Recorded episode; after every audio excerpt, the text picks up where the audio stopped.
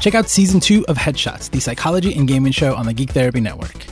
At Geek Therapy, we promote that games can be meaningful and make an impact. We believe they can save the world. We believe they can be used beneficially in mental health treatment, occupational therapy, medicine, education, and much more. We also just love games. Join me, Josué Cardona, and my co host Lauren Keller for season two of Headshots. And if you've been with us since season one and miss our friend Kelli Dunlap, she's doing great work over at iThrive Games, including hosting a podcast of her own. You can check out what she's up to at ithrivegames.org. And for more gaming content from the Geek Therapy Network, check out geektherapygaming.com.